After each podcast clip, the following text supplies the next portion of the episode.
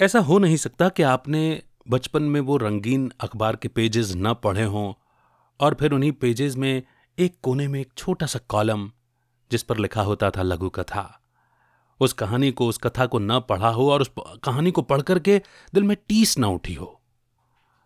और ये आश्चर्य मन में ना आया हो कि कैसे ये लेखक एक छोटी सी कहानी के ज़रिए इतनी बड़ी सीख दे देते हैं, इतना बड़ा सबक दे देते हैं। और कहानी भी ऐसी कि दिल में टीस पैदा कर जाती है। तो अगर आप मेरी बातों से कनेक्ट कर रहे हैं तो फिर आप इस शो से भी ज़रूर कनेक्ट करेंगे। नमस्कार, मेरा नाम है अमित वाधवा, कहानियों को आवाज़ देता हूँ। एक पॉडकास्टर और एक पॉडकास्ट मैंटर। तो जैसा कि नाम है, वैसा ही काम भी होने वाला है। मैं बड़ा सौभाग्यशाली हूँ कि मेरे साथ कुछ ऐसे राइटर्स जुड़े हुए हैं, जिनकी लिखी लघु कथाएँ पढ़ने का मुझे सौभाग्य प्राप्त हुआ है और होता भी रहता है।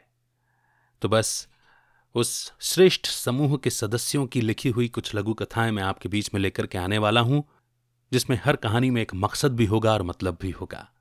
इसीलिए वो होंगी मतलबी कहानियाँ।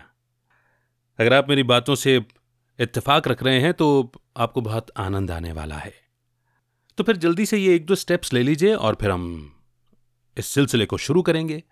सबसे पहले तो इस शो को सब्सक्राइब कर लीजिए, ताकि जब भी मैं लघु कथा अपलोड करूँ, आपसे वो कभी भी मिस ना हो और आपके मोबाइल पर एक नोटिफिकेशन आ जाए। साथ ही एक वन स्टॉप पॉइंट मैंने बनाया है कम्युनिकेशन का अपनी तरफ़ से, उसको ज्वाइन कर लीजिए। वो है एक टेलीग्राम ग्रुप हर प्रकार की इंफॉर्मेशन आपको मैं वहाँ पोस्ट करता रहूँगा। और अगर आप कहानी भेजना चाहते हैं तो डिस्क्रिप्शन चेक कीजिए, एक ईमेल दिया हुआ है, उस पर आप अपनी कहानी भी भेज सकते हैं। तो बहुत जल्द, मतलबी कहानियों के साथ आपके बीच में अमित हाजिर होगा। तब तक रखिए अपना बेहतर ख्याल। मुस्कुराते रहिए। अमित का नमस्कार। जय हिंद जय भारत।